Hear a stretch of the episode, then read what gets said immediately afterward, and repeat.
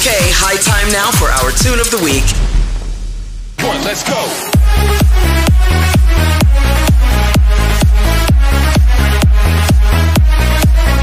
This is the Media Industry Guru Show, the show that exposes you to entertainment, music, film, TV, and tech.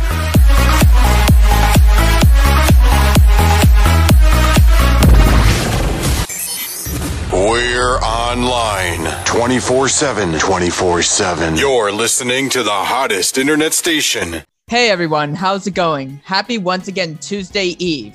Hope you're having a great work day, study day, or hangout day, whatever you do on that fine Tuesday. Here I'll be chatting with a media and tech professional who is among one of the first employees to work at BuzzFeed and Keywee in advertising and sales, and left to become an entrepreneur and start his own firms, including Do Good By Us, 6 Degrees with ZR, and his newest venture, Catapult X. Let's welcome Zach Rosenberg. Hey, thanks, Zach. Forbes. How's it going? I'm doing really well. I really appreciate you having me. Yeah. Tell us a quick little blurb, or basically like an elevator pitch about yourself for those that want to be inquisitive and learn more about you, your background, where you're from. Sure. Grew up on Long Island. And if you can't tell by the accent, I did a good job somewhere along the line. Went to school at Towson University in Maryland. Found myself, as many of us do, in the media and advertising space. Went from a company called Big String, where I interned in college, to WebMD, to Mochilla, to SmartBrief, to BuzzFeed, as you mentioned, one of the first 20 employees there, and the second person, I believe, on the ad sales side. Started my own venture, which did not go quite the way that I would have liked, in Do Good By Us, ultimately moving to Keywee, which did go the way that I would like, leading their sales efforts globally for 4 years before, as you mentioned, starting Catapult X, which is what I'm doing today, and thriving. Super awesome that you initially started off working for these major firms and then pivoted and started your own venture. So right when you left for college, you mentioned that it was finding that glamorous, great job after school that could possibly pay those six-figure salaries. But when you first got out in the real work world, did you firmly believe that was gonna like happen right then and there? Or does that not usually happen for people like till 5, maybe 10 years on? Well, you have to start with, what are you doing, right? When you're in the realm of sales, it is your expectation because everybody dangles that carrot in front of you, mm-hmm. right? If you kill it in sales, you're gonna make $1 trillion. You're gonna be making more than the CEO. I can't tell you how many times I heard that from sales leaders at different organizations, right? The CEO is gonna be like, you know, your best friend because you're gonna be bringing him so much money. You know, he'll be showering you with gifts and praise and all this sort of stuff. Clearly, they don't say that when you work in ad ops. Not that it's less important, just that's not the mentality, right? So, you know, was it my expectation? Of course it was, because everyone told me that that was possible. It takes a tremendous amount of work. It takes a lot of support. It takes a good product. And, you know, I was able to hit some numbers bigger than I expected much sooner than expected. But I think it had everything to do with how I presented myself, how I put myself out there, the networks that I was able to be a part of, more than just my talent. You know, I think if you truly ask me, do I think of myself as a salesperson? I would cringe at the thought. You know, I've led sales teams, I've built sales organizations, I've brought in lots of revenue, but you know, the word client irks me. And I think that's the salesperson mentality. When you think of someone as a client, they're just a number on your spreadsheet. I view everyone that I work with as my partner. I truly care about them and if they can accomplish their goals. And when they win, I win. A partner is someone you invite to your wedding. A client is someone that you send a gift to once a year, right? So I think that's the mentality that helped me get there. And, you know, that's why sales was so appealing. I got the opportunity to work with these people, be on the front lines, hear their problems, make, you know, whatever solution I had work for them or not, and eventually got there pretty quick. You know, in terms of your expectations, again, everybody has expectations of making, you know, millions and billions of dollars. And at some point in your life, you realize, you know what? I may not be on that path. So is it about creating a career, something that is fulfilling and long-lasting and gives you the flexibility you're looking for? Or if you're trying to be a millionaire, you know, you're going to take a different path. That's okay too. And you initially started right out of college, and even during college, You mentioned that you were networking every single day, meeting with these executives, forming these relationships via LinkedIn, just your alumni network, et cetera. How was that hustle life like, being able to do that every single day? And do you think that it definitely paid off? So I received the moniker at some point in my life as the network king, as opposed to networking. And I think it has paid off in ways that I couldn't even value, right? Yes, I lived in New York City in a really tiny apartment, as you know, so many of my colleagues did. And going home was the worst thing imaginable. I had no food there. I had nothing interesting there. It was this tiny little space. I took my tiny subway, my cramped subway to get there. I worked in my cramped office. So my objective was to be out, meeting people. That's why I was paying the insanely stupid rent that I was paying in New York City, right? Access to people, things to do, places to go, great food. Why on earth would I want to spend time in my apartment? So very early on, I started going to networking events, sometimes being dragged, sometimes I would see something and think it was pretty interesting and go, and eventually forming a group of friends who were, you know, far more senior in the industry than I was. Many of them 10, 15, even 20 years older than I was. And I learned an enormous amount by spending time with these people who had been through it, done it, had these great relationships at these very senior levels, and moved myself up very quickly. It, again, wasn't that I was necessarily the best in the world at what I did, but because if they needed someone who could fill a role, I was the person they knew. They saw me out, they saw me working, they saw me hustling. And that was kind of step one, is just to be there. I think there's a Woody Allen line that says 90% of life is showing up. 90% of life is showing up, right? So show up.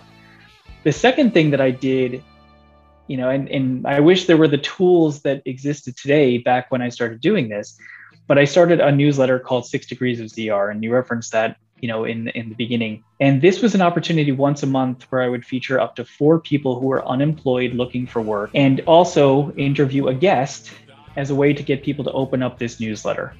Started with about 300 people in 2008 during the financial crisis when everybody was being laid off. And over the 5 years that I did it, eventually got to 5,000 or 6,000 subscribers and readers each and every month. Helped about 50 people find jobs over the time I was doing it. But what it did more than anything was make me the connector between people who are looking for work, people who have jobs, and truly an understanding within these organizations of what they needed, what they were looking for, who was a good fit. You know, the more you made connections, the more good karma you created, the more doors I was able to open in the interview side. I talked to the CMO of Coca-Cola and ESPN, many entrepreneurs, including Mike Lazzaro, who you can look up, who sold 3 companies for over $300 million, Ben Lerer, who founded Thrillist, just to name a few. So being out there, doing something is always better than nothing. Yeah. That's how you'll get your name out there. And when you started networking, a lot of people today, especially my age, tend to network not with 15 years plus over their age, but tend to network with their colleagues, with their peers, friends. Do you recommend they kind of come out of their shell and network with older senior executives? Or do you think it's better for them to start off with connecting with entry-level workers because they're able to relate from a standpoint because they're living in that same decade, and people that are older don't have that digital media savvy experience that we live in today's world? I think what you're referring to is dating. That's what I hear when you say I want to be, you know, surrounded by people my age, you know, my generation, right? And look, there is truth to that, of course. And this isn't to be exclusionary of anyone. Yeah. You should absolutely try to find peers and colleagues, you know, who are in your realm, who share your experiences. But what took me to the next level was finding people who had already seen these things, who had already done these things, who had built giant networks and could point me in the right direction. So I think it's about getting out of your comfort zone and thinking, all I need is the people who are like me. This is about, you know, providing value to them too. Look, one of the things that they liked keeping me around for was I was at the cutting edge of a lot of things that they were interested in, social media being one of those, right? They wanted to hear my perspective. I was bringing value to them in a way that, you know, maybe they were afraid to ask because they didn't want to seem like they were, you know, past their prime or whatever the case may be. So there was definitely a lot of benefit to, you know, going beyond your normal circles. And now shifting gears, you worked for huge major brands that started off, including BuzzFeed and WebMD and Keywee. What was your experiences like there working for these major brands to start off, because initially they weren't major brands and then they grew exponentially. Yeah, well, I'll tell you, I really love being at a startup. That's one of the things that I learned, you know, pretty early on in my career. Even at WebMD, I didn't have a title. It was 2,000 employees. It's still the largest company that I had ever worked for. And it just irked me to be there doing one single task. Now, my wife has always worked at big companies, and without that structure, she couldn't thrive. So again, this is not a big company versus small company thing. For me, it was, right? I really found that being able to do business development or marketing or account management was where I thrived. And then I also found out that there's a point where I can't really function in the same way anymore, right? When Keywee and BuzzFeed became 100 people and my job and my scope became so much more narrow, I realized that that wasn't for me. Now, that's something that you learned in hindsight. When you're under 30, my recommendation to everybody is try as many things as you possibly can. Work in a number of different places. If you job hop all the time, who cares? Do it. There's an element of, you know, the experience, the networks that you create, the seeing how different people do different things, the, you know, what's good, what's bad. Job hop like crazy until you're 30.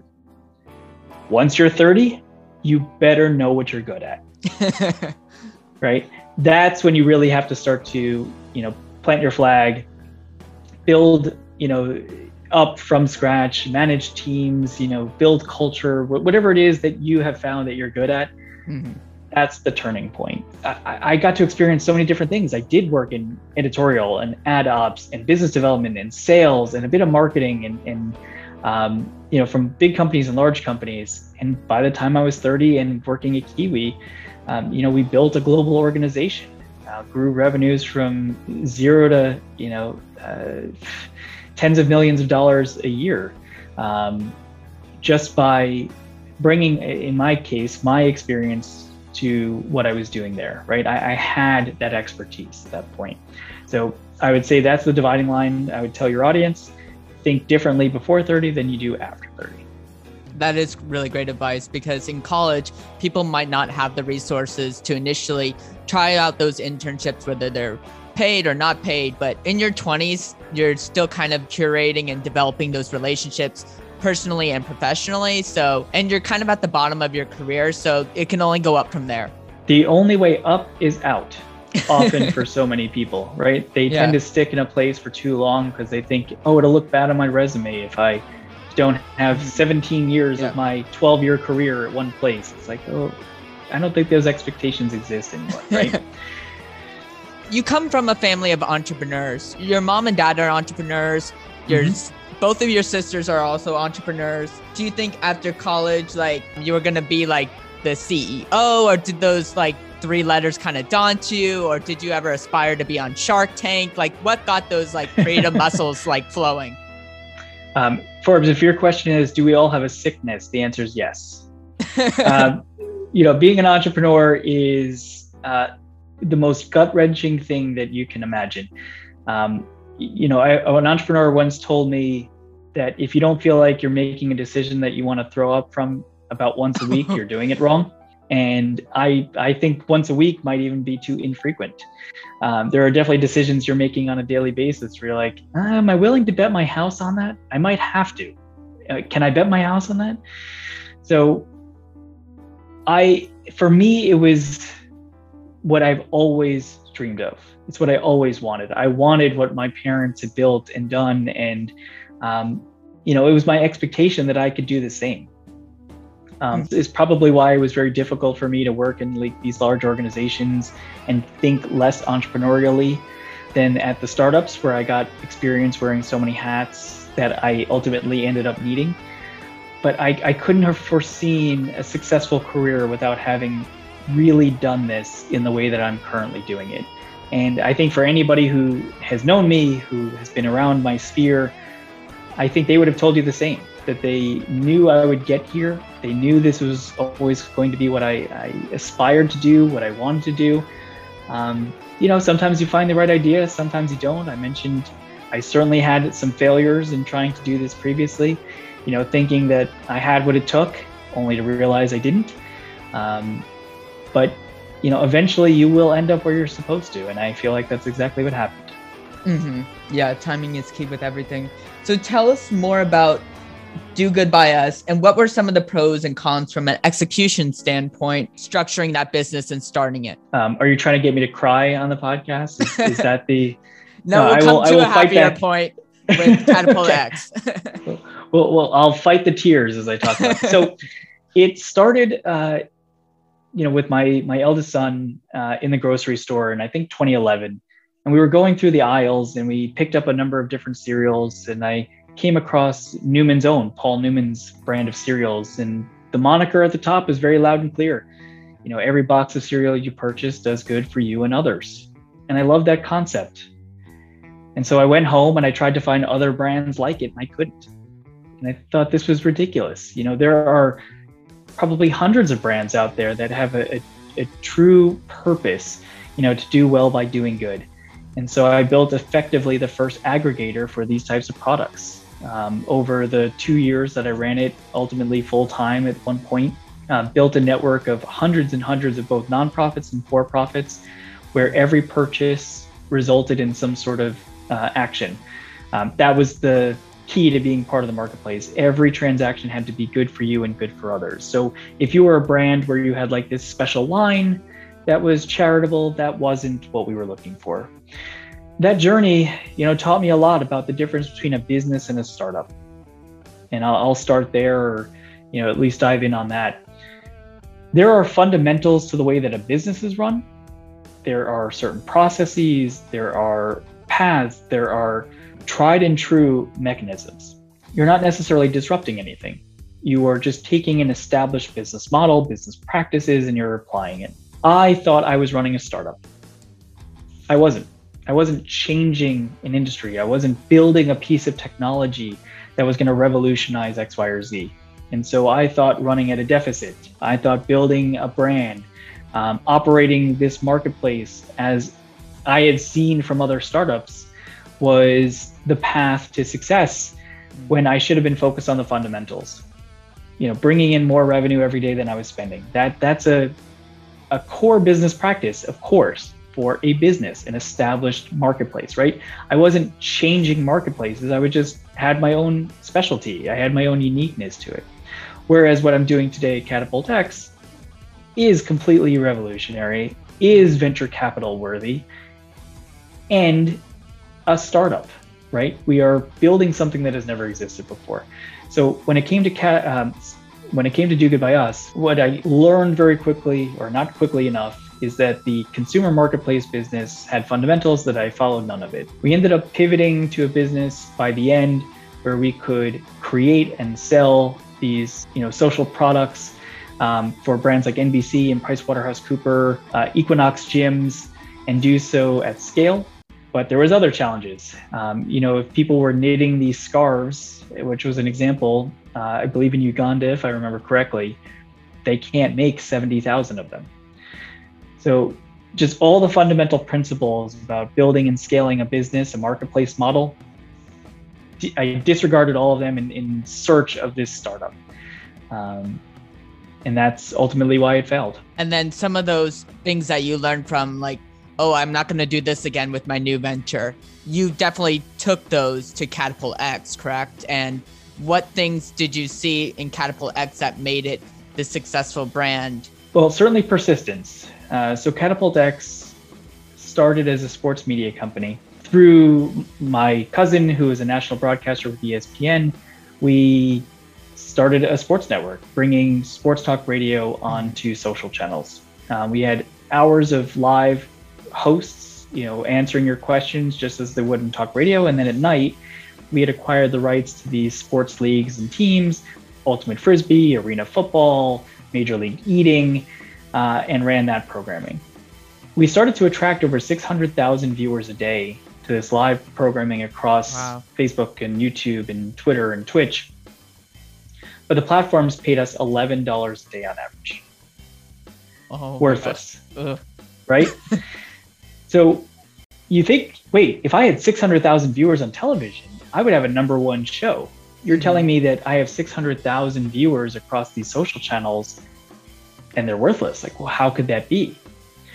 So the company was called Phantom, and we developed a product called Catapult, which would allow bars, restaurants, more local brands to be able to sponsor elements of our live broadcasts. It was so successful, we started generating $1,000 per broadcast, as opposed to $11 a day. And as I mentioned, we were doing multiple broadcasts per day. So the learning became pretty clear to us. Wait a minute, this sports media company isn't interesting. This product Catapult is. It enabled creators of video content across multiple channels to monetize their video content in a way that didn't require interruptive advertising that everybody hates, the need for $250,000 video assets that nobody could afford, and it could work just the same, whether it was on the web or CTV or social. Ultimately, we started to understand the capabilities of artificial intelligence and how we could identify objects, people, moments within a video and make that available to advertisers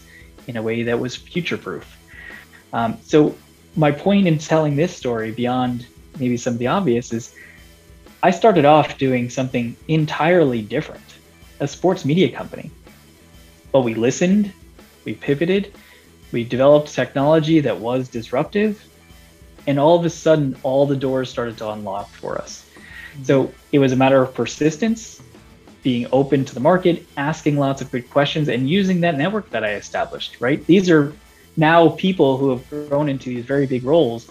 And when they took one look at what we were doing, thought, wait, can you just do it like this? Because if you could do it like that, all of this stuff is possible. Sure, we can do it like that. And, so there is no straight path. I didn't have this idea, at the beginning.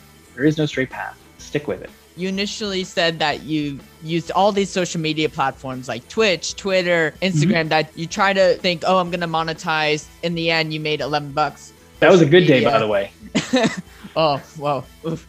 Yeah. Today, a lot of people use social media, especially TikTok. It's very revolutionary today with just making tons of money from influencers, brand deals. Is there kind of one social media app that your team has leaned to in particular that generated these followers, led to your brand more quickly? And if so, what is that app?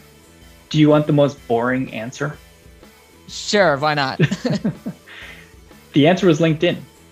Okay. If you're looking to establish business relationships, it is incredibly valuable.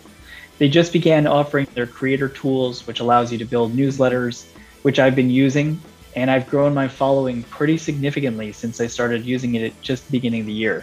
I mean, really, just since the beginning of the year, adding almost 10% to my followers, in 20 days. And those numbers are now accelerating as more and more people become subscribed. I am putting together a newsletter once a week. It's called the AI in Advertising Newsletter. So it goes out every Sunday. And by, establishing a expertise, a presence by using those creator tools, for my business, I've found that it has been the most useful platform. If I were running more of a consumer business, TikTok makes 1,000,000%, right? But it is extremely hard from a brand perspective to build a following in such a way, right? That's why influencers are so important, using other people's, organic audiences to try to influence, their followers into your products. If you as a brand want to establish yourself, there's still the tried and trues, Facebook and Instagram, YouTube. You got to pick one and you got to really do it well, and everything else that you can't, work with an influencer. To wrap things up, your kids have made such a pivotal impact on your personal and professional life. You said that this was one of your greatest successes. Do you hope someday that your kids become entrepreneurial like yourself and have that DNA ingrained all the way from your parents? And my grandparents and my great-grandparents before that. Anybody who saw Men in Black will remember Rosenberg Jewelers in Brooklyn, which was my great-grandfather. So, of course, I don't want to force that on them. And, my parents always used to say, our biggest fault was that we didn't show you how hard it was to be an entrepreneur. We came home, we made sure to have a smile on our faces and show you everything was okay. Meanwhile, for my dad, who was in finance, you know, every time the market was down 30 points, not even 300 points, just 30 points, he'd wear it on his face, you know, for a week.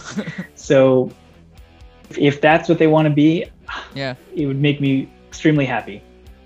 If it's not what they want to be, you know, I'll support them in whatever. But, you know, I see it now, you know, certainly for all three of them, I can see it burgeoning in one way, shape, or form. I know that they've got what it takes. I'm going to encourage it at every step that I can.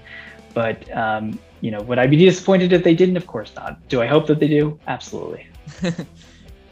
That's so great to hear, and wishing them great success in the future. Any last tips that you'd like to share with college students, any resources you would recommend? You also spoke at Harvard Innovation Lab, and that resource is on YouTube. Any last tips? Or yeah, so, you know, my core philosophy has been to take small steps every day. And I think that if everybody thinks in those terms, that they will get to their end goal much faster. I think a lot of people take off you know, bite off more than they can chew. They, you know, your point earlier in this conversation, they want to be CEO, so they start being a CEO today. It's like, whoa, right? Take a beat, understand that there are a lot of steps to becoming a CEO. The CEO didn't just, you know, even if they were born into it, they weren't literally born into it. So, you know, if you take these small steps every day, you give yourself manageable goals, you achieve them, you look for new goals, you look for new ways to learn and grow, and, you know, read a book, talk to somebody new, try to understand something different, take on a new job, as I talked about before you're 30. The more you experience, the better off you will be. And don't try to be, you know, the world's richest person at 22. There's only like 3 of those, right? The odds that it's going to be one of us is pretty slim. Not that it can't happen eventually, but if you test and learn, right, taking small steps and iterating every single day, you will get there faster. That would be my advice. You gave such great wisdom. Thank you, Zach, for being on the podcast. Check out Catapult X for their newest endeavors within the sports space, and wishing you all great success, both personally and professionally with your family. Thanks so much, Forbes. Pleasure being here. I hope everyone gets something out of it. And please feel free to contact me with any questions or if there's ever a way I can help.